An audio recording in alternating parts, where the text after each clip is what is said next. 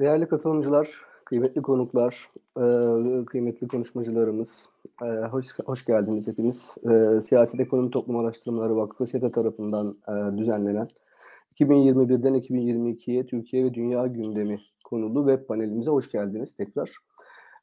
Bugün iki oturum şeklinde tasarlanan panelimizin ilk oturumunu iç siyasi, daha ziyade iç siyasi gündem olarak tartışacağız. İkinci oturumda da dış siyasi gündemimizi konuşacağız. Hem Türkiye'nin dış politikasını hem e, Türk dış politikasının e, dünyadaki gelişmeleri nazarında e, gideceği e, yönü. E, iki oturuma e, tartışmadan evvel, çok değerli e, konuşmacılarımızla konuşmadan, detaylandırmadan evvel başlangıçta e, SETA Genel Koordinatörü Sayın Profesör Doktor Burhanettin Duran e, beyefendiye sözü takdim etmek isterim. E, Burhanettin Hocam e, buyurunuz.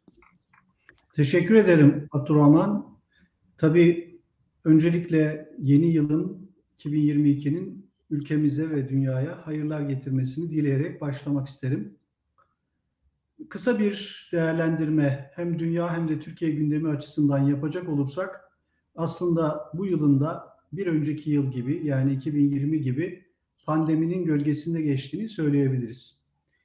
Ee, sonuçları açısından tabii kaybettiğimiz canların yanı sıra işsizlik, tedarik zincirlerindeki kırılma, enflasyonun yükselmesi gibi olumsuz sonuçları olan pandeminin uluslararası sisteme nasıl etki edeceği konusu e, en başında olduğundan belki biraz daha az ama hala tartışılıyor.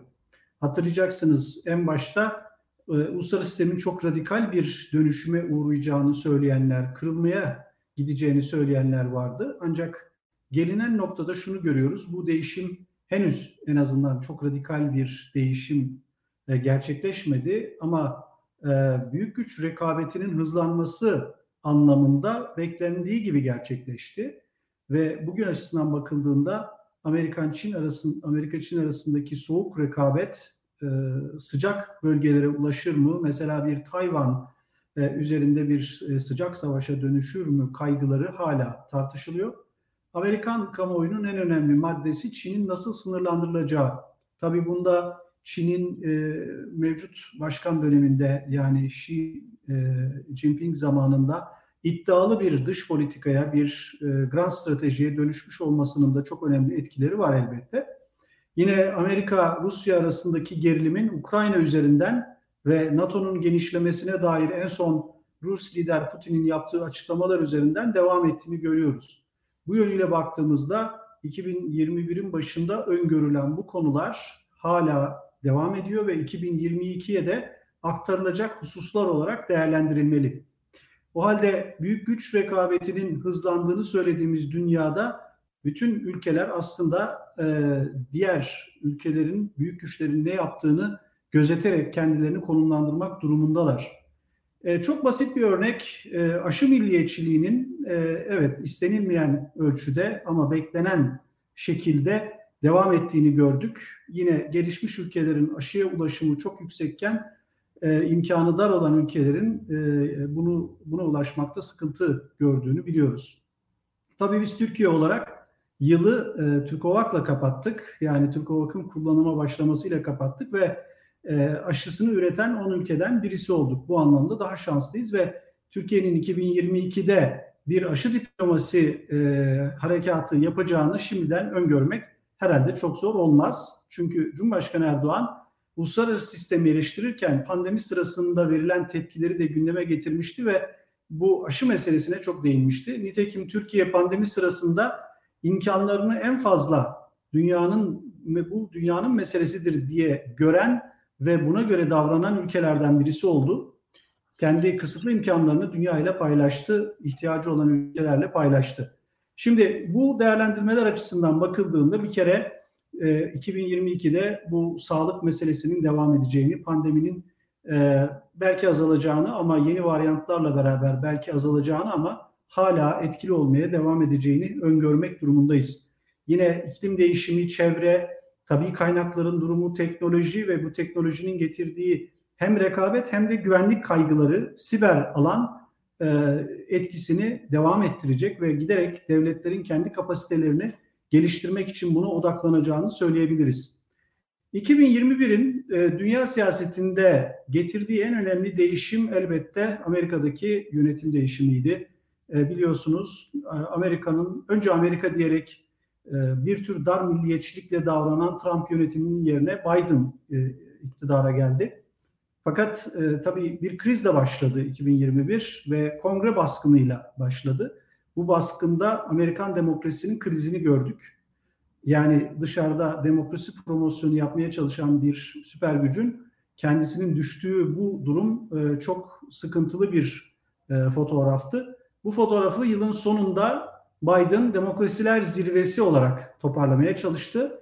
Hem içeride hem dışarıda demokrasiyi, insan haklarını e, öne çıkardığını söyleyen bir söylem geliştirmeye çalıştı. Bunun da çerçevesi Amerika'nın geri dönüşü. Amerika geri döndü.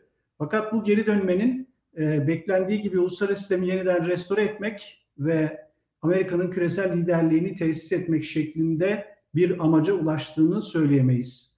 Evet bir iddia ortaya koyuldu. Bunun söylemi geliştirilmeye çalışıldı. Fakat pratikler açısından bakıldığında Amerika'nın sadece AUKUS e, deneyimi bile e, kendi transatlantik ittifakı içerisinde ne gibi sorunlar oluşturduğunu bize gösterdi.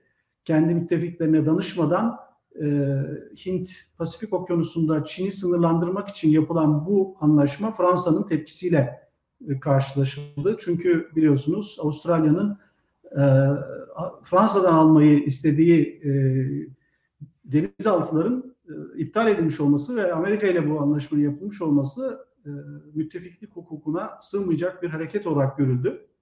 E, işte Hint-Pasifik okyanusunda kendini gösteren ama Güney Çin Denizi'nde ne zaman bir sıcak çatışmaya e, döneceğinden kaygı taşıdığımız bu yeni rekabetin soğuk savaş olarak, yeni soğuk savaş olarak değerlendirildiğini görüyoruz. Öyle görülüyor ki bu rekabet öyle kolay kolay dinmeyecek.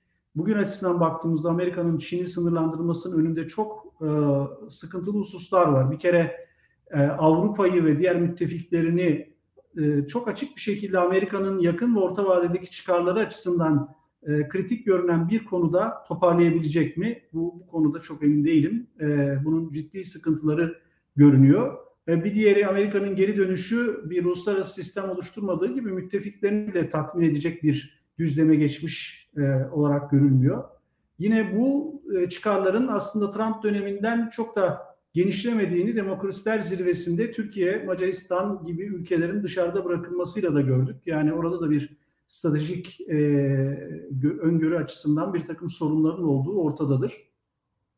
E, bu şekilde bakıldığında büyük güç rekabetinin ister Amerika-Çin bağlamında isterse Amerika-Rusya e, bağlamında devam edeceğini ve yeni başka e, yapılanmalara, yeni başka ilişkisel e, arayışlara e, yönlendireceğini söyleyebiliriz. E, tabii bir mesele de e, Amerika-Rusya arasındaki Ukrayna gerilimiydi. Bu Türkiye'yi de yakından ilgilendiriyor. SİHA'lar üzerinden Türkiye'nin Ukrayna ile yapmış olduğu savunma işbirlikleri açısından e, Rusya'da belli bir e, yönetilmesi gereken ilişki alanı olduğu ortadadır. İşin NATO meselesine bakıldığında e, çok ilginç bir e, mülakat gerçekleşti, açıklama gerçekleşti yakınlarda belki genç arkadaşlarımızın bilmeyeceği bir isim Mikhail Gorbaçov Sovyetler Birliği'nin dağılmasından 30 yıl sonra bir açıklama yaparak Amerika'nın aslında bir imparatorluk kibrine kapılarak NATO'yu genişlettiğini ve sözünde durmadığını anlattı. Bu tabii 30 yıl sonra e, ortaya konulan ve Rus lider Putin'in de perspektifiyle çok örtüşen bir değerlendirmeydi. Bu şekilde baktığımızda Rusya'nın e, NATO'dan ve e, Batı İttifakı'ndan tehdit hissettiği ve 2008-2014 yıllarında Gürcistan ve Ukrayna e, savaşlarıyla, Kırım Savaşı ile ortaya koyduğu e, sert gücünü devam ettirme niyetinde olduğunu biliyoruz. Nitekim Putin'in öne koyduğu bir takım güvenlik tedbirleri, önerileri hala NATO cenahında değerlendirme aşamasında bunun nasıl bir yöne doğru gideceğini Ocak ayından başlayarak 2022'de yavaş yavaş göreceğiz. Ama hani beklentinin böyle hızlı bir e, çözülme şeklinde olmasını umuyoruz.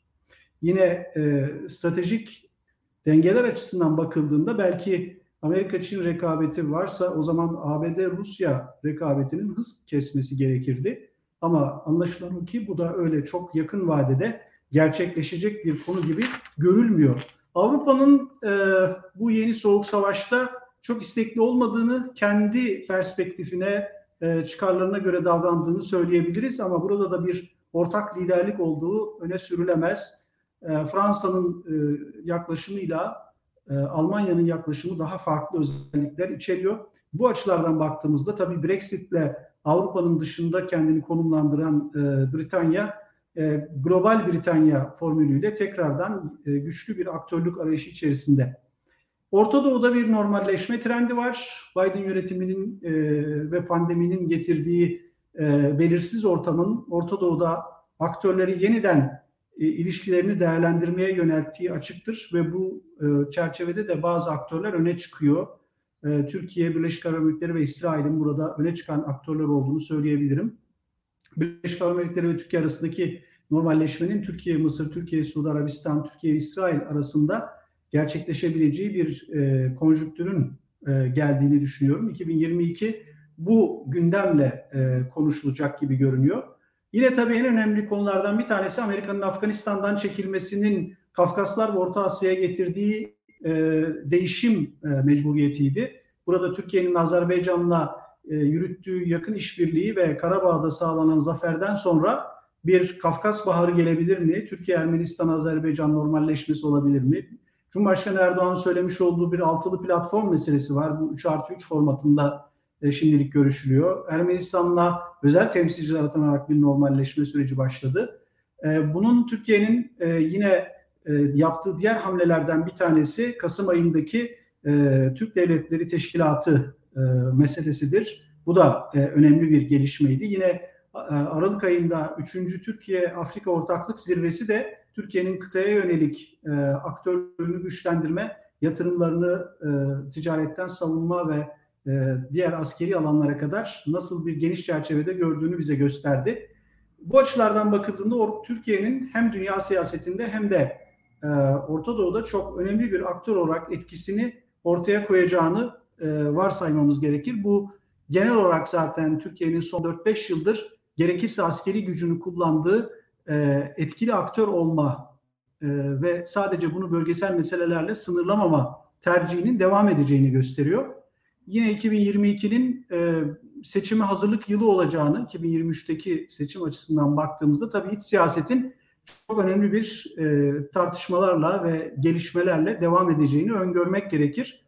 Türkiye'de iç siyaset bir süredir e, çok fazla polemik ve e, suçlamayla yürüyen bir noktada ama e, somut olarak bakıldığında muhalefetin yeni bir cumhurbaşkanı arayışı, adayı arayışı devam edecek gibi görünüyor ve mesele e, işte CHP'li bazı isimlerin üzerinden mi gider yoksa e, CHP'nin adaylarının dışında başka ortak bir adayla mı yürür? Bunların hepsi konuşulacak konular gibi görülüyor. Geçiş süreci, güçlendirilmiş parlamenter sistem gibi konular muhalefetin gündeminde. E, iktidarın gündeminde ise bu iddialı dış politikanın meyvelerini toplama, e, işte 2023'e hem nükleer reaktörün faaliyete geçmesi, hem Karadeniz'deki e, bulunan doğal gazın Türkiye'de kullanılır hale gelmesi, hem TOP gibi e, yeni e, Türkiye'nin hamlelerinin hayata geçmesi, e, diğer yatırımların ve hizmetlerin yanı sıra tabii siyasetin e, önemli gündem maddeleri içerisinde e, HDP'nin geleceği var. Yine e, insan hakları eylem planının uygulanması var. Bu noktada AK Parti'nin reform e, gündeminden vazgeçmesi de beklenmiyor. E, bütün bu değerlendirmeler ışığında baktığımızda iç siyaset dolu dolu bir 2022 e, görecek diye düşünüyorum. E, bu açıdan bakıldığında da kişiler üzerinden, e, aktörler üzerinden ve partiler üzerinden siyasetin çok canlı olacağını beklemeliyiz. Tabii bu e, tartışmalar içerisinde yeni bir siyasi seçim kanunu yapılabilir mi, yapılır mı? Yeni anayasa tartışmaları nereye gider? Cumhurbaşkanlığı sisteminin güncellenmesi ve güçlendirilmiş parlamenter sistem tartışmaları nereye gider? E, bütün bunların e, sonuçlarını göreceğimiz e, dolu dolu bir 2022 bizi bekliyor. Tabii son olarak da ekonomik meseleye değineyim. E, Türkiye 2021'in son aylarında döviz kurunun yükselmesi ve daha sonra yeni ekonomik model olgusuyla karşılaştı bu kurların e, bir kontrole alınmasıyla beraber Cumhurbaşkanı'nın ihracatı, büyümeyi, yatırımı öne aldığı bir ekonomik modelden bahsediyoruz. Bunun sonuçlarının da önümüzdeki aylarda görüleceği ve Türkiye'nin e, dış politikadaki güçlü aktörlüğünü pekiştirecek yeni bir ekonomik model olarak başarıya ulaşmasını bekliyoruz. Bütün bunlar tabii e, 2022'nin ana konuları olacak. Ben e, sözü daha fazla uzatmadan e, kıymetli e, katılımcılarımızın e, Türkiye ve günde dünya gündemini değerlendirmesine fırsat tanımış olayım. E, tekrar teşekkür ederken e, tüm e, Türkiye'deki ve e, dünyadaki izleyicilerimize hayırlı 2002 e, diliyorum. Evet, Burhanettin Hocam'a çok teşekkür ediyoruz. Gerçekten e, bu çok kapsamlı fotoğraf dolayısıyla e, ve istifadeli fotoğraf dolayısıyla bir yandan küresel siyaset, bir yandan iç siyasetin temel parametreleri gerçekten e, ciddi bir 2022 ufku da e, vermiş oldu. Kendisine tekrar çok teşekkür ederiz. E, çok sağ olun hocam. E, böylece ilk oturumumuza başlayabiliriz sanıyorum. E, ilk, ilk oturum biraz evvelde söylemiş olduğumuz gibi iç siyasetin e, ana parametreleri, ekseninde tartıştığımız hem 2021'in genel hem de 2022'ye dair perspektiflerimizin, öngörülerimizin, e, belki varabileceğimiz, e, ülke siyaseti olarak varabileceğimiz bundan sonraki rotaların e, detaylandırılması ve içeriklendirilmesi şeklinde yürüyecek. E, çok değerli konuşmacılarımız var. Öncelikle kendilerinden kendilerini takdim edeyim. Sabah gazetesi Ankara temsilcisi Sayın Okan Müderrisoğlu Bey. E, hoş geldiniz Okan Bey.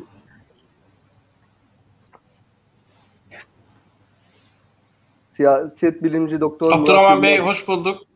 Merhabalar, merhabalar Okan Bey. Teşekkür ediyoruz. Ee, e, konuklarımızı takdim edeyim sonra hemen başlayalım Okan Bey müsaadenizle. Ee, Okan Bey'den sonra e, siyaset bilimci doktor Murat Yılmaz Beyefendi'ye e, sözü vereceğiz. Murat Bey siz de hoş geldiniz tekrardan. Teşekkür, Teşekkür ederim. İyi yayınlar. E, son olarak da e, SETA, Siyaset Araştırmaları Direktörü Sayın Doçent Doktor e, Nebi Miş e, Hocam. E, Nebi Hocam siz de hoş geldiniz. Hoş bulduk, merhabalar. Teşekkür ediyoruz. E, müsaadenizle e, Okan Bey'le, e, Murat Bey'in ve Nebi Bey'in de müsaadesi olursa Okan Bey'le başlamak isterim. E, Okan Bey e, toplamda e, 15 dakika içerisinde tabii ne kadar mümkün olabilir yani anlıyorum e, çok kolay değil ama 15 dakika içerisinde size zahmet e, hem 2021'deki ana perspektifler dolayısıyla da bir süreklilik çizgisi ekseninde e, 2022'ye dair projeksiyonlarımız iç siyasette bizi neler bekliyor? E, buyurunuz. Çok teşekkür ediyorum. Öncelikle Burhanettin Duran Hoca'ya e, SETA adına bu programı organize ettiği için, Nebimiş Hoca'ya davet ettiği için, size yönetiminiz için ve nihayet değerli katılımcılara da ilgi ve sabırları için peşinden teşekkür edeyim. Yine aynı şekilde herkese sağlıklı, huzurlu, mutlu, başarılı bir yıl dileyip ama Burhanettin Hoca'nın açılışta işaret ettiği ve bize aslında çerçeveyi de çizdiği gibi e, zorlu bir yıla giriyoruz. E, bazen klişeler bizi esir alıyor. Hep bu kavramlar üzerinden olayları tanımlıyoruz. İşte zor bir yıl, zorlu bir yıl, hayati seçim, tarihi dönüm noktası.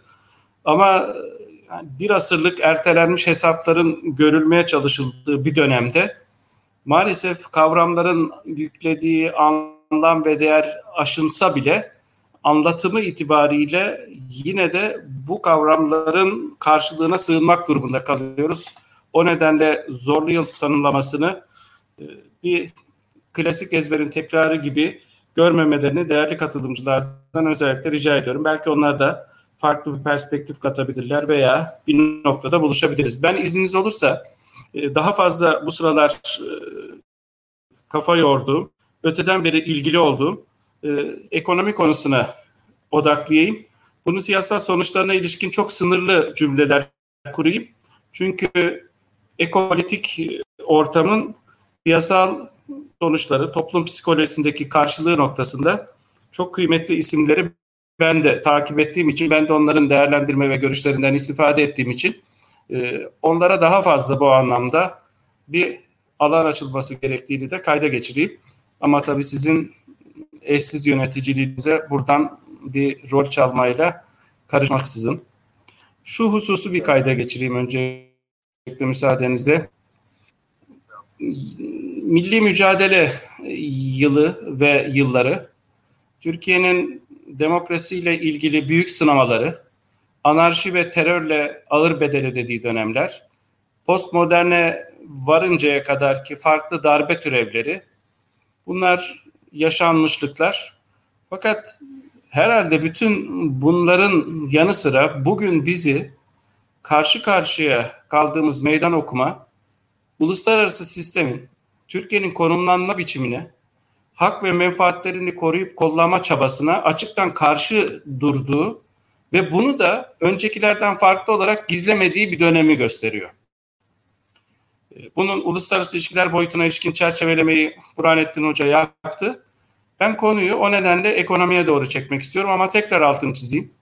Türkiye'nin özellikle küresel pandemi şokunun beraberinde getirdiği yeni ya da yenilenmekte olan ekonomik düzen ve bu süreci okuma biçimi ve bundan bir asır önce kültür, inanç, çıkar, stratejik hangi açıdan bakarsak bakalım doğrudan bizimle bağlantılı coğrafyalarda hem yumuşak hem de sert gücüyle konuşlanma biçimi doğal olarak uluslararası aktörlerin ve müesses nizamın Türkiye'ye karşı tutum almasını bu kez saklamayacak bir şekilde dışa vurduğu olayları ve bundan sonra da gelişmeleri işaret ediyor.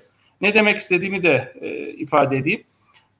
Kurulu ekonomik düzen 1970'lerdeki petrol krizinde belli değişikliklere uğrasa da veya 2008'deki küresel finans krizi sonrası belli düzeltmelere konu olsa da öz itibariyle 2. Dünya Savaşı sonrası Dünya Bankası Uluslararası Para Fonu 1950'ler ve 60'larda Avrupa kurumlarının Avrupa Yatırım Bankası başta olmak üzere oluşturularak uluslararası sistemin ticari, finansal akımının ve rollerinin dağıtıldığı bir tablonun güncel versiyonunu içeriyor.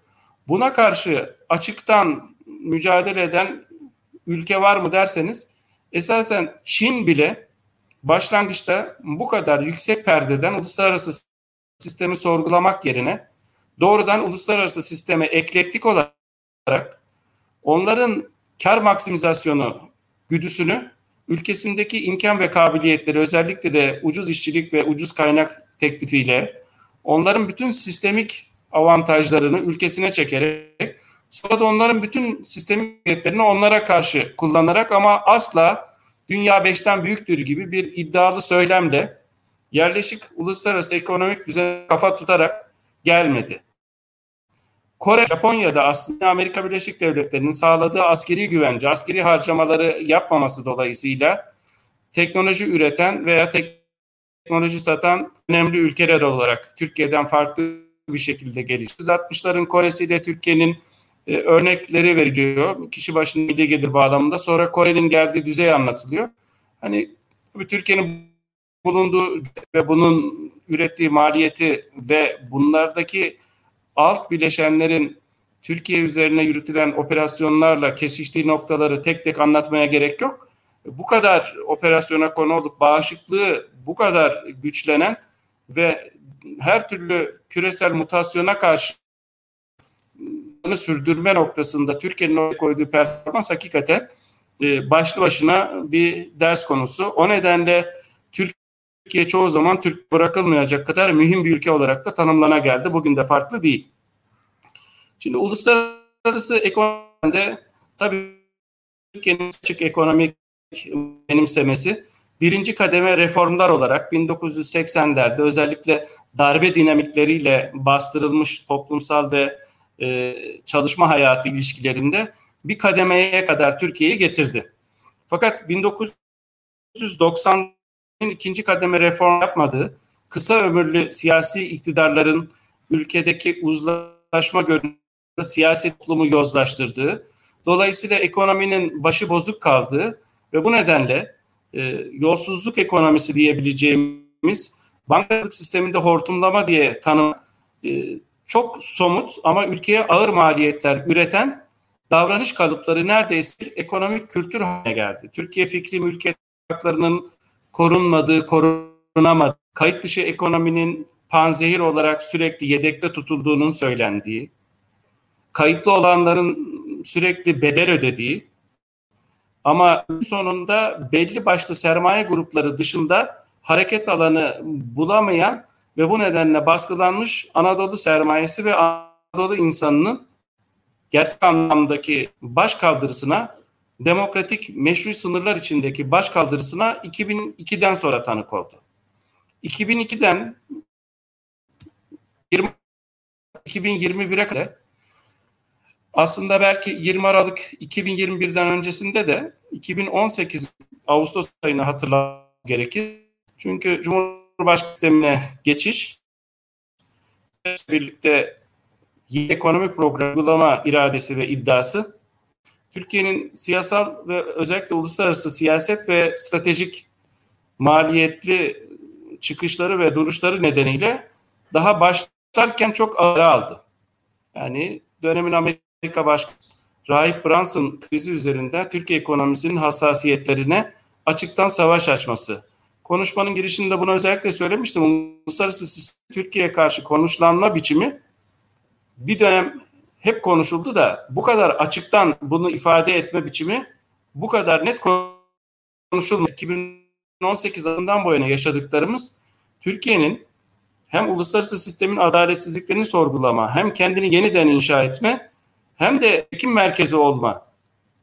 Ve tabii ki yakın coğrafyası başta olmak üzere tarih ve kültür ve inanç bağı olan toplumları ve coğrafyaları da hareketlendirme kabiliyeti birçok açıdan Türkiye'yi hedef ülke haline getirdi.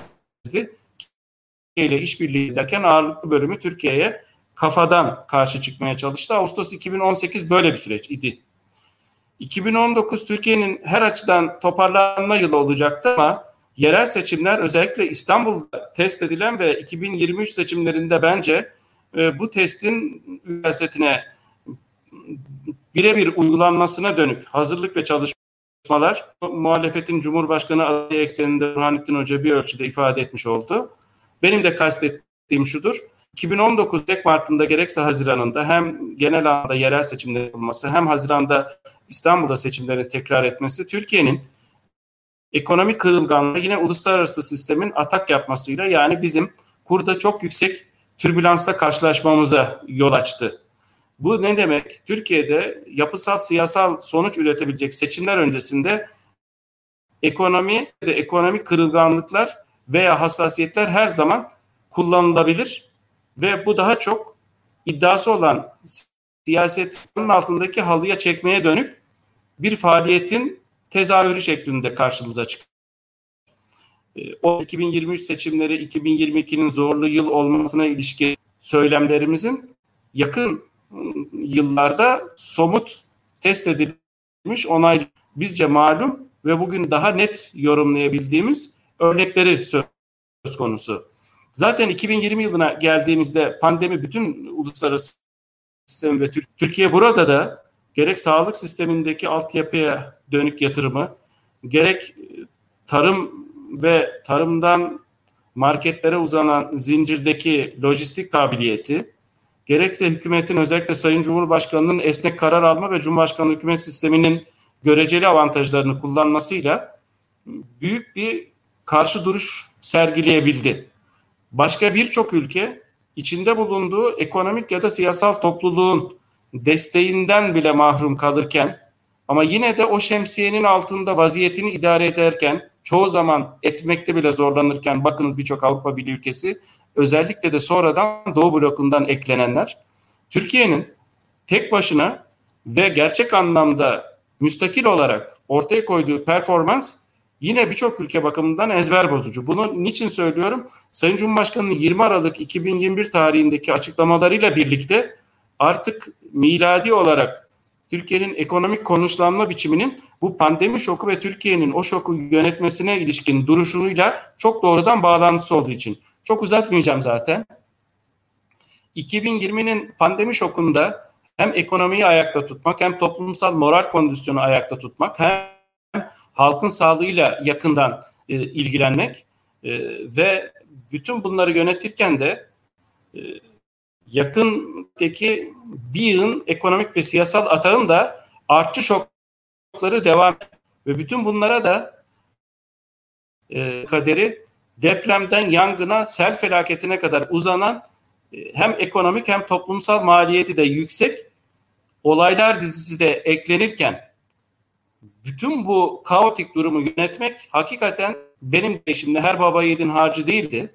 Çünkü gerçek anlamda ben Türkiye'nin içinde bulunduğu şartlar hem de uluslararası sistemin dayattıkları itibariyle önemli bir kaotik geçiş döneminde olduğumuzu, bunun kendi içinde ciddi farklılıklar, öngöremezlikler, belirsizlikler, çok karmaşık, kompleks durumlar ve flu olaylar dizisini aynı anda içerdiğini düşünüyorum. Yani oynaklık, öngörülemezlik, karmaşıklık ve bulanıklık.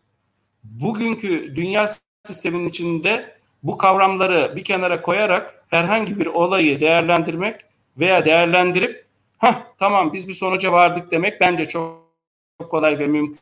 Türkiye'yi farklı kılan her şeye rağmen hem ulusal hem uluslararası düzeyde bir söyleminin olması, bu söylemi destekleyen güçlü bir liderliğinin olması ve bu liderlikle birlikte hareket eden bir toplumsal yapının bulunmasıydı. Buradan hareketle Sayın Cumhurbaşkanı'nın faizle enflasyon arasındaki sebep sonuç ilişkisine dair çıkışı yerleşik ekonomi teorisinde mutlak karşılık bulan bir çıkış değil. Aslında benim de öğrendiğim, bizlerin de öğrendiği temel ekonomi bilgisinde Sayın Cumhurbaşkanı'nın söyleminin hem akademik hem bilimsel karşılık bulduğunu söylemek güç.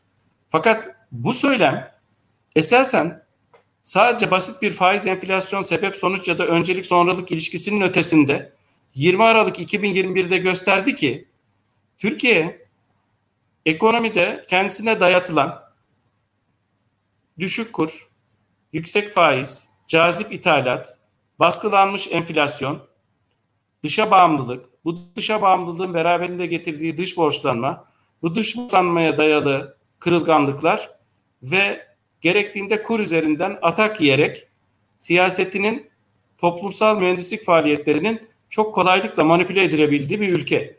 O yüzden 20 Aralık 2021 Sayın Cumhurbaşkanı'nın o günkü kabine toplantısından sonra kur atağı başta olmak üzere bu atağı anında durdurabilecek bir kabiliyetin ve kitlesel taraftarlığın bulunduğunu ortaya koyması, aynı zamanda Türk lirasını cazip hale getirecek henüz birçoğu uygulanmamış enstrümanlara ilişkin söylemi, proje bazlı ya da sektörel seçicilik içinde yatırım teşvikleri, bunun doğrudan ihracata yani katma değerli ihracata ve ithal ikamesine dönük bölümleri, istihdamla ilişkisi Türkiye'yi hakikaten belirgin şekilde farklılaştırabilecek ama aynı zamanda seçime doğru zaman dar olduğu için de büyük sınamalarla çok kararlı duruşu gerektirecek bir kritik kavşağı oldukça da süratli bir şekilde soktu. Şimdi bu kavşakta Türkiye'nin bu virajı geçerken savrulmayıp arabayı merkezde ve yolda tutması Cumhurbaşkanı'nın bu konudaki iradesiyle çok doğrudan bağlantılı. Bunu tek adamın hayalleri, söylemi ve onun peşine takılan bir yığın hani android tipli insan olarak tanımlayanlar da var. Bunu uluslararası sistemin pandemi sonrasında geldiği ve gitmekte olduğu yolu yönü görerek Türkiye'yi yeniden konuşlandırmak için yerleşik nizamın bütün sistemin kurallarına gerektiğinde kafa tutan liderlik nedeniyle başka şekilde ele alınması gerektiğini düşünen az sayıda insan da var. Bu çerçevelemeyle bitireyim. Çünkü ekranda sizi gördüğüme göre e, sözü sonuçlandırmam gerektiğini hissettim. E, soru olur veya bu program hangi dinamikler üzerinde nasıl ilerleyecek? Fırsatlarını büyük ölçüde söyledim ama hangi risklerle birlikte yürütülecek merak edilir. Sorulursa dilimin döndüğünce onu da anlatmaya çalışırım. Çok teşekkür ediyorum. Çok teşekkür ediyoruz Okan Bey. Gerçekten e, bir küresel ekonomi politik fotoğraf ve anladığım kadarıyla 2022 e, bize doğrusunu isterseniz biraz ekonomi politik gündem üzerinden ilerleyeceğimiz bir yıl e, vaat ediyor. E, burada da özellikle Türkiye'nin girdiği yeni rota zannediyorum oldukça yıl boyunca konuşulacak. Hakikaten de son ayda, Aralık ayı içerisinde çok enteresan e, bir inişler, bir çıkışlar, sonrasında buna ilişkin e, yeni e, programlar, yeni önermelerle bir beraber 2022 zannediyorum çok sıcak bir yıl olacak. Sizin bu özellikle küresel ekonomi politik taraftan çizmiş olduğunuz e, fotoğrafı zannediyorum derinleştireceğiz ve detaylandıracağız süreç içerisinde. Teşekkür ediyoruz. Çok sağ olun. E, sağ olun. Şimdi şimdi Sayın e, Murat Yılmaz e, hocama e, dönmek istiyorum. E, siyaset bilimci doktor Murat Yılmaz Bey. E, Murat Hocam, e, Okan Bey e, sağ olsun e, güzel bir küresel ekonomi politik çerçeve e, üzerinden bir e, fotoğraf çekti.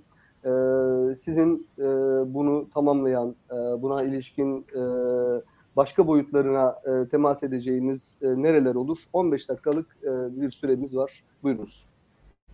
Teşekkür ederim. Ee, ben de evvela 2022 yılının e, ülkemiz ve insanlık için hayırlara vesile olmasını temenni ederek başlayayım. Ee, ve SETA'ya bu program için teşekkür edeyim. Ee, girişte hem Burhanettin Hoca hem de e, Okan Bey e, konuşurken dinledim ve o çerçevede de konuşmamı yapmayı düşündüğüm konuşmayı revize etmeye çalıştım. Doğrusu Okan Bey'in bu aktüel meselelere daha fazla girmesini beklerdim. O konuda daha fazla konuşmaya ihtiyacımız olduğu kanaatiyle de. Şimdi Türkiye gerçekten bir yandan uluslararası alanda oluşan jeopolitik riskler, fırsatlar, imkanlar içerisinde Diğer taraftan bütün bunlarla eş zamanlı olarak e, Türkiye 27 Mayıs darbesinden sonra kurulmuş olan vesayet sistemini tasfiye ediyor. Bunu e, anayasal düzeyde, hukuki düzeyde büyük ölçüde yaptı ama bu vesayet sisteminin e, aynı zamanda tek parti döneminden kalan kalıntılarla beraber e, siyasi kültürlerde, e, kurumlarda, elitlerde, yine aynı şekilde iktisadi e, kültür e, kurumda e, meydana getirdiği e, tortular hala hazırda devam ediyor ve bir süre daha bunlar e, devam edecek. Şimdi bu e, geçen zaman zarfında özellikle 2013'ten sonra e, Türkiye'nin e, daha bağımsız e, milli menfaatlerini esas alan ve milli menfaatlerini esas alırken de icap ettiğinde e, batılı e, müttefikleriyle de e, çatışabileceği, tartışabileceği bir iklime girmiş olması o bağımsızlığın bedeli olarak e, Batı ile kurulan ilişkiler çerçevesinde Batı'nın bu vesayeti eskisi gibi veya büyük ölçüde eskisi gibi devam ettirme arzusu e, devam ettiği için Türkiye'ye maliyetler üretiyor. Bu maliyetleri savunma sanayinde, ekonomide, e, dış politikada, işte yalnızlık denilen şeyle e, gördük. E, bundan sonraki fasılda da görüyoruz ama bütün bunlar olup biterken e, Türkiye e, bu zorlukların yanı sıra dünyadaki bu jeopolitik e, kırılmaların verdiği imkanlar e, sayesinde bir takım yarıklardan, yeni e, konulara veya bölgelere bağlı olarak gelişen e, ikili ilişkilerden, bölgesel ilişkilerden veya ittifaklardan istifade ederek kendisini e, bu e, hem etrafındaki meseleler hem de e, Batı'nın bu taziyi karşısında dengelemeye e, çalışıyor. E, bunun bir maliyet üreteceğinin farkında hem bunu gerçekleştirmeye çalışan siyasi lider, lider ve siyasetçiler ve aynı zamanda onu destekleyenler bu maliyetin biraz önce Okan Bey bir kısmına ifade etti. E, bu maliyeti ekonomik olarak da ödüyoruz. E, bu e, beraberinde e, tabii aynı zamanda bizde bu vesayetle mücadele etmek, 2013'ten bu yana siyasetteki dalgalanma ve nihayet son dünyadaki gelişmeleri de ekleyelim. Dünyadaki artan krizler, bölgemizdeki artan krizler ve nihayet salgın meselesi giderek devleti e, devlet gücünü ve siyasetteki bu mücadeleci e, karakteri ortaya koyuyor. E, bunun işlediği alanlar var. Özellikle Türkiye bu işlediği alanlarda başarılı oldu. Her şeyden evvel şunu söyleyelim. Bu mücadelede Türkiye devlet kapasitesini üstelik hani FETÖ'nün temel saldırı noktası olarak ortaya çıkan o devlet kapasitesini bütün bu krizlerden e, tahkim ederek, güçlendirerek, yeniden organize ederek çıktı. İkincisi müşterek milli kimliğini e, tahkim ederek çıktı ve nihayet bütün bu saldırılara rağmen demokratik yönetimini e, yani sokak hareketlerinden, şiddet hareketlerine, terör hareketlerine nihayet e, yargı ve e, fiili askeri darbe teşebbüsleri karşısında muhafaza etti. E, bunlar e, önemli başarılar. Aynı zamanda Türkiye bu bahsettiğimiz dönemde e, dış politikada etrafında teferruatına girmeyeceğim. E, yürüttüğü mücadelelerde bunun da bir muhakkak e, ekonomiye de tesir eden bir bedeli oldu ama neticede yürütülen mücadelenin nemalarını toplayabileceği bir diplomatik alan elde etti. Şu anda o diplomatik alan, diplomatik çabalar devam ediyor. Keza e, güvenlik alanında kendisine e, karşı ortaya konulan tehditlerle mücadelesinde bir başarı elde etti. Bu başarının beraberinde getirdiği imkanlar var. E, hem e, yani istihbari alanda hem e, silahlı kuvvetlerin e, silahlı kuvvetlerin yürüttüğü faaliyetler alanında hem de e, savunma sanayinin gelişmesi sayesinde elde edilen imkanlar. E, bunların da e, Türkiye'nin genel e, dış politikasına, yeni alanlara, bölgelere, özellikle çevresindeki bölgelere başta olmak üzere açılma konusunda imkanlar getirdiği ortada. Ancak içeride bu yürütülen mücadele e, netice itibariyle e, bir takım tortular oluşturdu ve aynı zamanda sadece e, bu mücadelenin tarafı olan kesimler arasında değil, bazı sektörler üzerinde de e, tortular, e, tahribatlar veya riskler oluşturdu, kırılganlıklar oluşturdu. Bunların başında ekonomi geliyor. E, bu özellikle son yaşadığımız ve hala hazırda da tam olarak bittiğini söyleyemeyeceğimiz ekonomik dalgalanma, faiz kur eksenli gelişen dalgalanma netice itibariyle e, döviz e, dövize bağlı e, döviz tevdiat hesabı deniyor. Dövize e, döviz tevdiat hesabıyla bir dengeye oturmuş gibi göründü ama o geçen zaman zarfında çok net gördük. E, muhalefet e, bu e, döviz ekseni üzerinden e, büyük bir e, psikolojik üstünlük elde etti ve bu psikolojik üstünlükle e, sahaya e, çıkmaya başladı. E, bunların e, aynı zamanda şu an itibariyle dövize bağlı muhalefetin hızının e, dövizdeki e, dengeleme ile beraber kesilmiş olmasına rağmen e, hala hazırda muhalefet nezdinde bir yandan e, bir e, endişeye yani e, bu sefer de başaracaklar mı? E, biz erken mi e, zafer havasına girdik endişesine e, yol açtığını ama diğer taraftan da e, bir e, beklemeyle beraber başarıyorduk, başarabiliyorduk. Bir umut halesinin oluşturduğunu da e, ifade etmek lazım. Şimdi bu e, alanda özellikle e, bizim siyasette, işte dış politikada, güvenlik alanında veya e, içeride de vesayet sistemiyle mücadele ederken e, kullandığımız yol, yöntem, araç, e, zihniyet, e, işte üslup, dil, bütün bunlar e, her alanda e, belki e, işte Okan Bey'in işaret ettiği ekonominin e, bu dış boyutu, bazı dış e, e, yani kurlara yönelik saldırılar konusunda bir anlamı var. Ama bunun ötesindeki kısmında ekonominin e, bunlardan, bu dış alemden veya siyasetten gelen e, müdahaleler dışında kalan bir özel alanı da var ve o özel alan içerisinde e, neler oluyor, neler önümüzdeki dönemi tayin edecek şeylerden birisi de bu. Yani ekonomi e, diğer alanlarda olduğu gibi e, bizim siyasi gücümüz veya e, irademiz ne olursa olsun her alanı tanzim edebileceğimiz bir alan değil. Burada ekonomik alandaki aktörlerin güven içerisinde faaliyet buluna, buluna, faaliyette bulunabileceği bir alan ve zamana ihtiyaç var. İşte burada tam da bu yeni ekonomi modeli adıyla gündeme gelen ama şunu da söylemek lazım.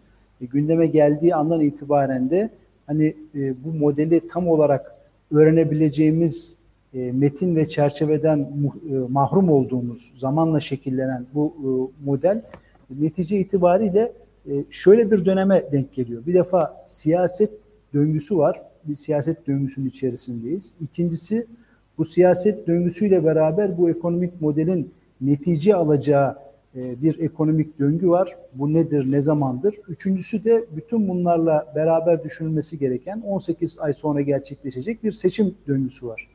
E, iktidar, e, Cumhur İttifakı bu geçen zaman zarfında bu üç döngüyü e, nasıl bir araya getirecek?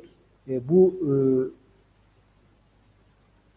yeni ekonomik modelin meydana getireceği riskler, e, üreteceği maliyetler karşısında ne ölçüde e, bunları dengeleyerek e, bir e, seçime kadar e, bir başarı hikayesi çıkarabilecek e, ana tartışma konularından, e, siyasetin ana tartışma konularından birisi bu. Dolayısıyla e, burada Cumhur İttifakı açısından onun kaderini tayin edecek şeylerin başında e, diğer alanlardaki çok açık başarılarına rağmen yani e, dış politikada işte vesayet sistemini yenmiş olması, e, burada birçok hikaye anlatabiliriz. Güvenlik alanındaki başarılar, e, bütün bunlara rağmen bunların üzerinde bir e, demokrasinin kılıcı gibi sallanan bir ekonomik kırılganlık bahsi var. Bu bahsin nasıl gelişip şekilleneceği önümüzdeki günlerin e, temel meselesi e, AK Parti, e, Cumhur İttifakı e, bu konuda ciddi bir sınavla karşı karşıya. Bunu göreceğiz dediğim gibi. E, muhalefet cephesine geldiğimizde, Millet İttifakı cephesine geldiğimizde, Millet İttifakı esas itibariyle e, Erdoğan karşıtlığı tırnak içerisinde parlamenter sistem taraftarlığıyla bir araya gelmiş ama e, herhangi bir konuda ortak program üretmekte çok zorlanan e, bir e, dağınık ittifak görüntüsü içerisinde. E, bu e, özellikle HDP'nin e, bu ittifaka dahil olmasıyla beraber dağınıklığı artırmış durumda. Ama bütün bu dağınıklığa rağmen evvelden gizli yapılan ziyaret artık açıkça e, yapılıyor ve e, netice itibariyle HDP eş genel başkanları ile CHP genel başkanı beraber fotoğraf veriyor. Yani bu manada o ittifakın e, geliştiği, pekiştiği e, bir e, dönem e, yaşıyoruz. Ama e, Türkiye'deki e, bu ve dünyadaki bu alt üst oluş içerisinde biz kamuoyunda e, bir takım temel meseleleri tartışmaktan uzak noktalara e, savruluyoruz. E, mesela şöyle bunlar. Bütçe görüşmeleri yaşandı. Bütçe görüşmelerinde e, işte Cumhuriyet Halk Partisi, özür dilerim, e, Cumhur İttifakı'nın e, AK Parti ile MHP'nin ne dediği e, ortada ama Millet İttifakı'nın bunlar aynı şeyi söylüyorlar. Ortada derken beraber aynı yerde duruyorlar. Fakat Millet İttifakı'nın e, genel olarak ekonomide mesela Cumhuriyet Halk Partisi e, daha karma bir e, ekonomi taraftarı gibi bir dil kullanırken İyi Parti daha serbest piyasaya yatkın bir dil kullanırken e, HDP'nin tamamen e, sosyalist e, bir e, ekonomik perspektif içerisinde olduğunu ve küçük partilerin içerisinde de buna benzer e, hani biraz önce bu e, bu kelime kullanıldı. Bu dönemin belki en çok ifade eden kelimeler karmaşıklık, muğlaklık. Bu karmaşıklık, muğlaklığı taşıdığını görüyoruz. Keza mesela sektörler bazında da diyelim savunma sanayinde bu e, partiler ne diyorlar? Bunlara baktığımızda buradan bir tutarlı siyasi program çıkarmak neredeyse mümkün değil.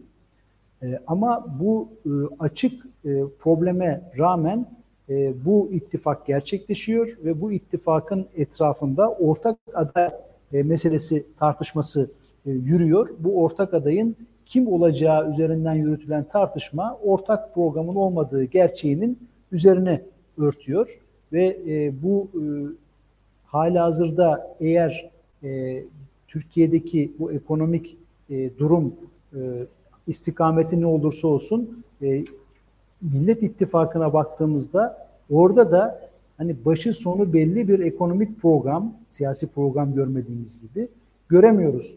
E, bunlar tabiatıyla e, siyasetteki belirsizliği, muğlaklığı arttırıyor. Bu arttıkça da netice itibariyle zaten e, o 2013'ten bu yana yaşanan e, tartışma diline baktığımızda buradan e, Türkiye'nin e, girişte e, Burhanettin Hoca'nın söylediği e, yeni anayasa gibi veya yeni anayasa ile beraber düşünülmesi gereken siyasi partiler seçim kanunu gibi alanlarda, temel alanlarda normalleşme ifadesine denk gelecek. Yani dış politikada e, bir e, normalleşme arayışının muadili olabilecek iç politikada, ekonomideki normalleşmeye denk gelebilecek bir iklimi bulmakta, bir ortak dili e, bulmakta zorlandığımız dönemin bir devamı olacağı kanaatindeyim. Çünkü burada mesela Cumhuriyet Halk Partisi ile bir normallik üzerinden hani ortak bir paydaya sahip olmak gerçekten zor. Çünkü Cumhuriyet Halk Partisi en son helalleşme tartışmalarında gördüğümüz gibi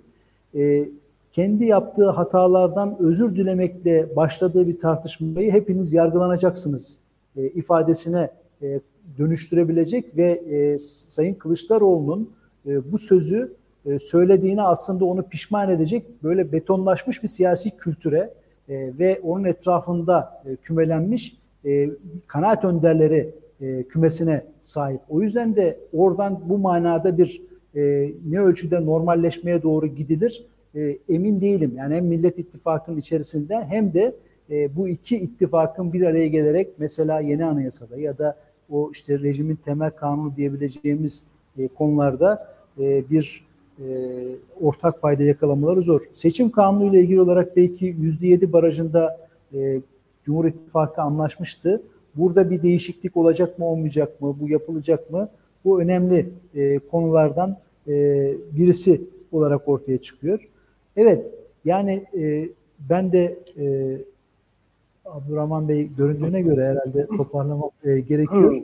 Burada Eğer bir, e, bir iki dakika içerisinde toparlayabilirsek evet, hocam. Şimdi e, bu 2013'ten bu yana yaşananlar, onun üzerine Cumhurbaşkanlığı sistemine geçiş ve e, Cumhurbaşkanlığı sistemi içerisinde ittifak mecburiyeti bana kalırsa bizim e, sadece Cumhur İttifakı'nı değil, Millet İttifakı'nın içerisinde yer alan bütün siyasi partilere çok ciddi bir stratejik yorgunluğa sebebiyet verdi. Bu stratejik yorgunluk temel meseleleri görmemiz, temel meselelerle yüzleşmemiz konusunda bir mani oluşturuyor ve bu e, Türkiye'nin ekonomik ve siyasi kırılganlığını, e, çözüm üretme kabiliyetini azaltıyor bir bütün olarak ve bu seç, bu sisteme geçtiğimiz andan itibaren ne yazık ki e, siyasi partilerin e, siyasi partilerin siyaset üretme kabiliyeti, siyasetle ilgili tartışma kabiliyetinde bir azalma oldu.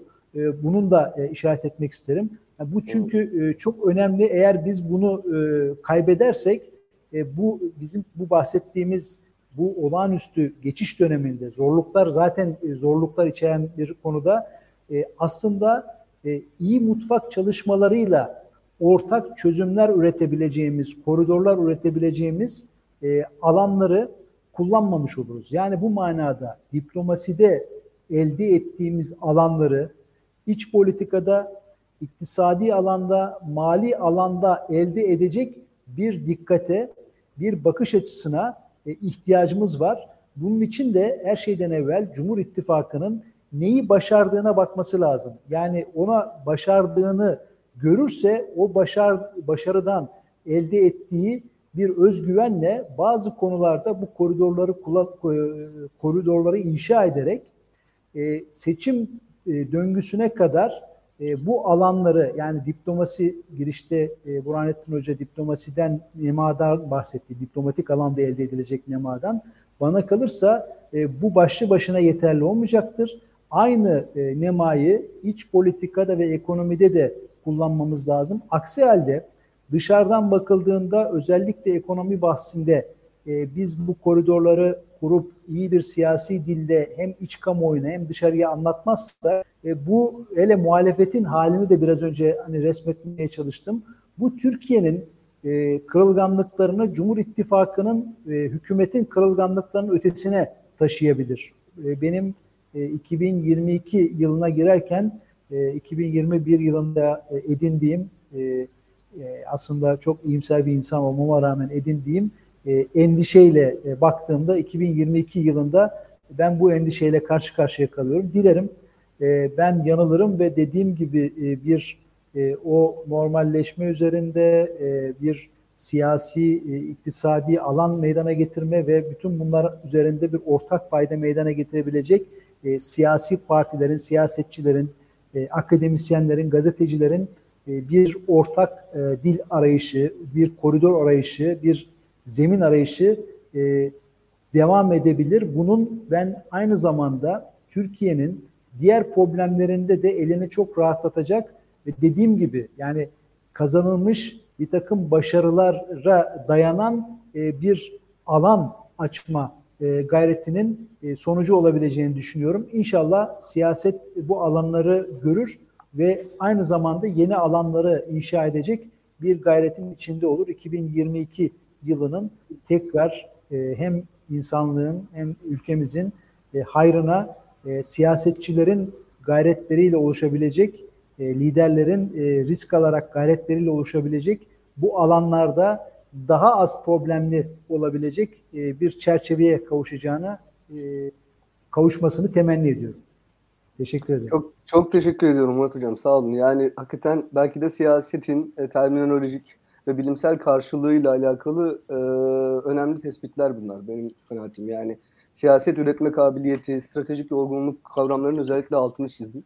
Gerçekten bunlar e, tam manasıyla belki de siyasetimizin iç siyasi e, hem aktör olarak hem de tüzel partiler olarak e, bundan sonraki rotamızda e, önümüzdeki duran e, gerçek haller, gerçek durumlar, belki riskler de diyebiliriz. Fakat bu risklerin imkanlara nasıl dönüştürülebileceğine ilişkin hakikaten e, mutfak çalışması e, çok çok elzem. Belki son dönemlerde e, ülke siyasetinin genel olarak e, özellikle yani Cumhur İttifakı'nın önünde biraz daha konjonktürel bir bazı sorunlar olsa da işte ekonomi bunların başında geliyor belki. Ama Millet İttifakı'nın belki yapısal olarak kendisini, kendi e, organizasyonel biçimini de dahil, e, siyasi angajmanlarını da dahil, temelde teorik e, yapısal kodlarını da dahil belki sorgulamak ve düşünmek ve tartışmak gerekiyor. Ama bir bütün olarak siyasetin bir meselesi bu. Bu bakımdan çok teşekkür ediyorum. Çok sağ olun e, Murat Hocam. Ben teşekkür ederim. E, şimdi e, müsaadenizle Nebi Hocam'a e, geçelim. E, gerçekten doyurucu iki sunumdan sonra Nebi Hocam e, nasıl bir e, 15 dakikalık evet. e, toparlama yapacağınız size e, buyurun. Teşekkür ediyoruz. Ee, Abdurrahman Hocam çok teşekkür ediyorum. Öncelikle e, bizi e, dinleyen, izleyen e, takipçilerimize de merhabalar e, dilemek istiyorum başlamadan önce. Kuşkusuz benim işim zor. Sen de hatırlattın zaten. evet. Benden önce çok önemli üç konuşmacı birçok konuda hakikaten çok derin bir perspektif çizdiler. Dolayısıyla e, bu anlamda hem son konuşmacı olmak hem de kendimden önce e, çok önemli konuşmacıların olması işimi zorlaştırıyor ama ben 10 dakikalık bir süreç içerisinde sunumumu yapmak istiyorum. Çünkü Olur. bizden sonra tamam. e, çok e, önemli konuşmacıların olduğu başka bir panel var. Onların süresini de çok e, geç e, bırakmak istemiyorum. Moderatörlerin ee, işine, işine gel, gelen bir teknik hocam. Yani 10. dakikada ben uyarırsanız sevinirim. Tamam. Tamam. Şöyle ben aslında konuşmamı üç başlık üzerinden temellendireceğim.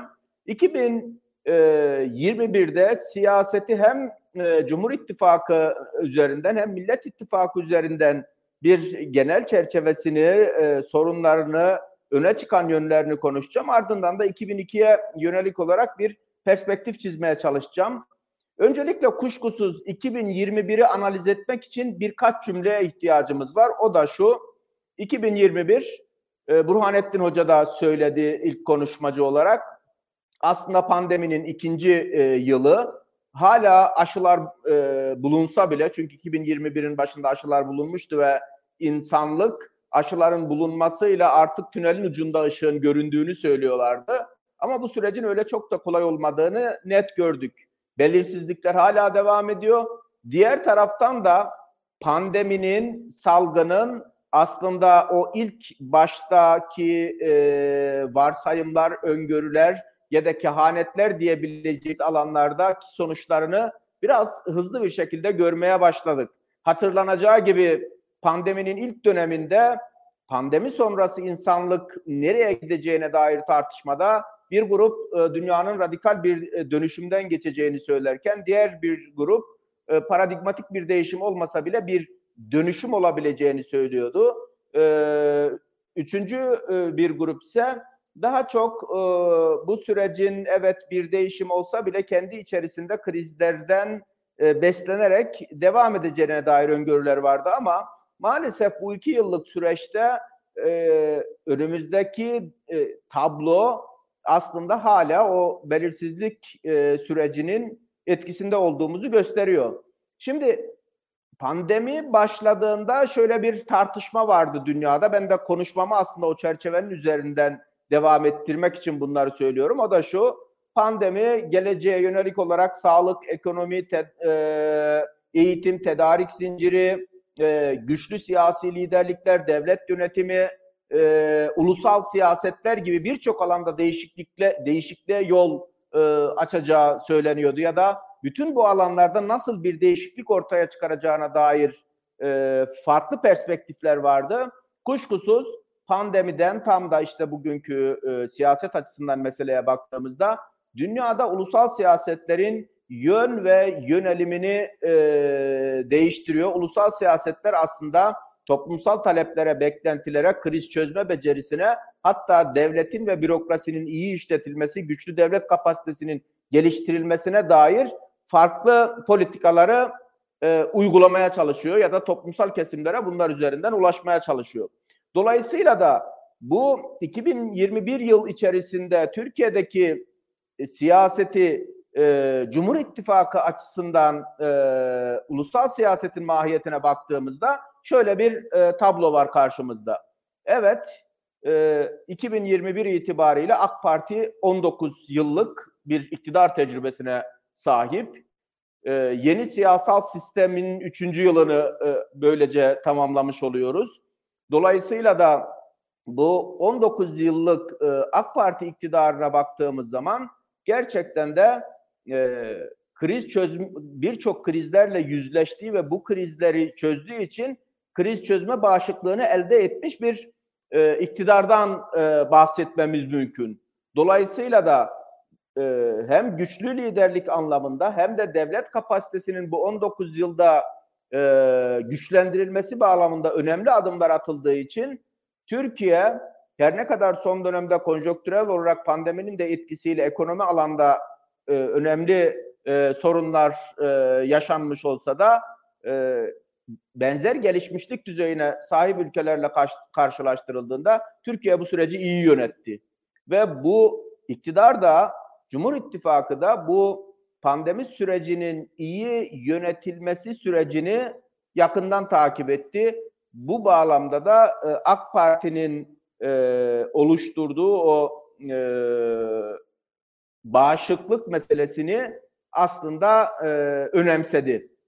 Dolayısıyla meselenin e, belki de iktidar açısından en önemli hususiyetlerinden birisi şu bu bağlamda 19 yıllık bir iktidar ve 15 farklı seçimle seçmenden toplumdan görev onayı aldığı için e, yapılmış bir hikayesi var. E, dolayısıyla iktidar 2021 yılında ve öncesinde bir hikaye oluşturduğu için belki 2023'e doğru gidildiği dönemde bu hikayeyi e, bu hikaye üzerinden siyasetini yeniden e, güncellemek ve e, zamanın ruhuna yönelik olarak toplumsal sosyolojinin e, taleplerine ve beklentilerine e, yönelik olarak e, ince ayarlar yapmak e, zorunda.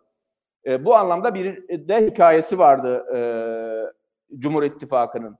Kuşkusuz e, ittifak açısından baktığımızda e, Cumhur İttifakı e, sınamalardan geçerek devam etti. E, özellikle muhalefet e, Milliyetçi Hareket Partisi üzerinden ya da Sayın Devlet Bahçeli üzerinden ittifakın dinamiğine yönelik olarak bir çatlak olacak mı beklentisine çok yatırım yaptı ama her kritik dönemde Sayın Devlet e, Bahçeli ve e, Cumhurbaşkanımız görüşerek ittifakı e, ittifakın e, geleceğini, birlikteliğini daha da derinleştiren bir siyaset izlediler. Yani yıl içinde baktığımız zaman üçü Sayın Devlet Bahçeli'nin konutunda olmak üzere farklı yüz yüze görüşmenin ve birçok ortak açılış programında birlikte olduklarını görüşüyoruz. E, birlikte olduklarını biliyoruz. Yine e, iktidar açısından baktığımızda 2021 yılına e, hakikaten e, toplumsal talep, beklenti meselesinde e, en başından itibaren hani AK Parti ilk kurulduğunda ve ilk seçim başarılarını aldıktan sonra şöyle yorumlar yap, yapılıyordu. AK Parti aslında e, sosyoloji ile siyasetin buluştuğu, kesiştiği bir e, noktayı buldu ve bunun üzerinden siyaset e, yapıldığı analizleri ortaya konmuştu. Bu anlamda da aslında AK Parti'nin hala e, toplumu çok geniş kesimlerinin desteğini alabildiği, e, toplumsal talepler açısından muhalefetten çok daha iyi alternatifleri toplumun önüne koyabildiği bir 2021 yılı gördük. Kuşkusuz burada önündeki en büyük meydan okuma hem e, pandeminin dünyada ekonomiler üzerindeki etkisinin Türkiye'yi de etkilemesi ve dolayısıyla da e, ekonomik alandaki sorunların çözümüne e, daha çok e, zaman ayırmak zorunda kalmasıydı. Şimdi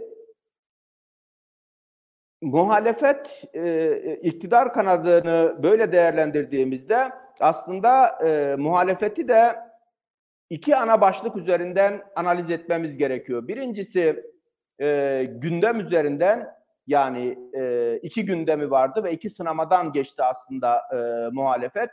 E, iki önemli gündemi birisi erken seçim tartışması, diğeri de güçlendirilmiş parlamenter sisteme dönüş e, söylemiydi. Aslında her iki tartışmada da muhalefet kendi tabanını bu alanlarda e, çelişkili e, söylemler üzerinden çok da iyi bir sınav vermedi.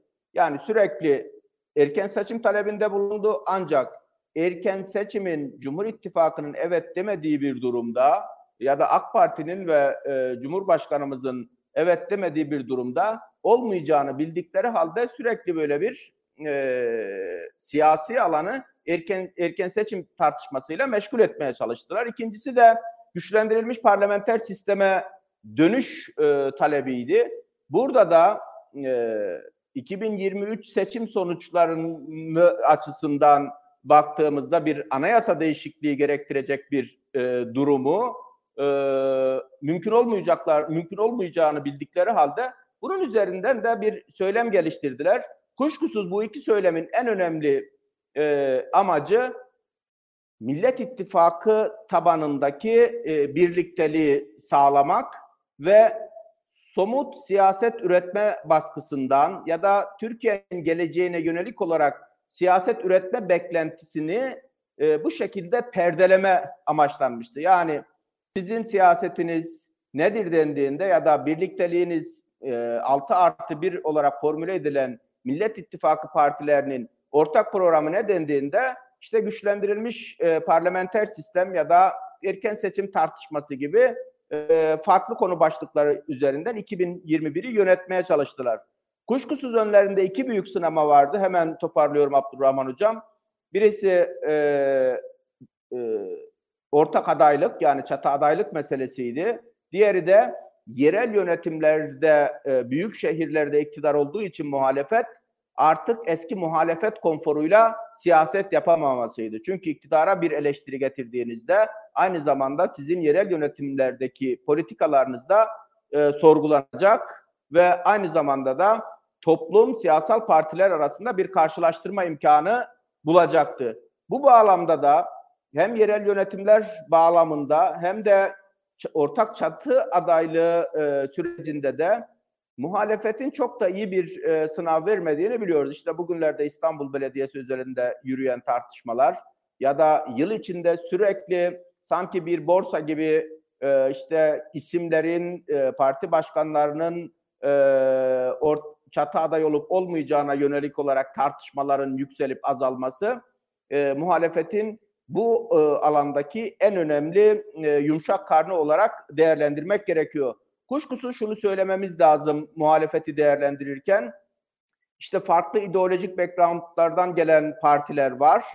E, ama bunları e, bir şekilde perdeleyerek aslında kimliksizliği, siyasetsizliği ve siyasi, e, siyasal programsızlığı bir siyaset olarak e, sunuyorlar ve mu, e, muhalif siyasal alanı böylece 2023'e taşıyabileceklerini düşünüyorlar. Aslında tam da buradan baktığımız zaman 2022 yılına dair hem Cumhur İttifakı açısından hem de Millet İttifakı açısından e, beklentiler ve sınamalar da e, gün yüzüne çıkmış oluyor. Muhalefet açısından 2022 yılında da göreceksiniz hala çatı adaylığı meselesi tartışılmaya devam edecek. Orada seçime çok yakın bir dönemde belki bir ol, oldu bitti üzerinden bir e, adaylık belirleme süreci yaşanabilir. E, ama ben erken bir dönemde hala adayını belirleyebileceğini zannetmiyorum. Diğer taraftan da özellikle yerel yönetimlerde ilk bir iki yıllık dönemde e, sosyal medya belediye, belediyeciliği, algı belediyeciliği ya da imaj belediyeciliği üzerinden e, süreci yönetmişlerdi ama artık toplumsal beklentiler ve talepler e, yerel yönetimlerde muhalefeti sıkıştıracak. E, bu bağlamda da aslında seçmen açısından 2023 seçimine gidildiğinde bir karşılaştırma e, imkanı da e, ortaya çıkmış olacak. Cumhur İttifakı açısından kuşkusuz ve AK Parti açısından 2022 yılı çok önemli. Benden önce konuşmacılar da söylediler. E, çünkü e, 2023 hem seçim yılı hem de Cumhuriyet'in 100. yılı. E, dolayısıyla da AK Parti bugüne kadar özellikle e, 2010'lardan itibaren Cumhuriyet'in 100. yılına yönelik belirli e, yatırımları planladı. İşte yerli otomobilin üretilmesinden tutunuz da doğal gazın işletmeye alınmasına kadar e, birçok başlık var. 2020 yılında bu yatırım si- siyasetlerinin biz sonuçlarını göreceğiz ama en nihayetinde de 2022 yılında biz e, aslında 2019'dan itibaren hiç de gündemden düşmeyen seçim tartışmalarını çok yoğun bir şekilde siyasal e, alanda e, göreceğiz diyerek ben e, konuşmamı burada tamamlayayım, tamamlayayım. Hem e, diğer e, konuşmacılara hem de moderatör olarak e, size e, ve izleyicilerimize e, teşekkür ederek konuşmamı bitireyim. Evet, çok teşekkür ediyoruz Nevi Hocam. Biz de bu e, güzel konuşma için teşekkür ediyoruz size. Özellikle seçim satımı haline girildiğinde e, daha ziyade belki e, yani sinemaların iki taraf için de, iktidar açısından da, muhalefet açısından da, belki muhalefet açısından çok daha büyük sinemalar bunlar. E, daha kristalleşeceği e, ve bunun nasıl yönetileceği ile alakalı seçmenin gözünde her şeyin çok daha berraklaşacağı, ayan beyanlaşacağı bir e, zemine doğru e, öyle görünüyor ki gidiyoruz. E, bunun da alt e, izahlarını bize e, sunmuş oldunuz. Teşekkür ediyoruz tekrar Nebi Hocam. Çok sağ olun. E, evet bu oturumu e, nihayete erdirmek e, durumundayız şu an. E, özellikle e, Burhanettin Duran Hocama e, güzel açılış konuşması dolayısıyla e, Sabah Gazetesi Ankara temsilcisi Sayın Okan Müderrisoğlu Bey'e, e, siyaset bilimci doktor Sayın Murat Yılmaz Hocama ve SETA araştırma, siyaset araştırmaları direktörü Sayın Doçent Doktor Nevimiş Hocama e, gerçekten e, istifadeli sunumlar dolayısıyla, ufuk veren sunumlar dolayısıyla tekrar teşekkür ediyorum. E, tabii son teşekkürü de e, izleyicilerimize, sizlere, e, değerli katılımcılarımıza, e, bizi izlediğiniz için e, muhtemelen notlar çıkardığınız ve bundan sonrasında da bu e, süreçleri birlikte tartışacağımız, birlikte yürüteceğimiz için sizlere çok teşekkür ediyoruz. E, ikinci oturuma e, yani daha ziyade dış politikanın tartışılacağı oturuma e, ve oradaki moderatör hocamıza ve oradaki e, konuşmacı hocalarımıza da e, saygılarımızı sunarak e, birinci oturumu nihayete erdiriyoruz. Çok teşekkür ediyoruz. Hayırlı günler diliyoruz. Hayırlı seneler diliyoruz.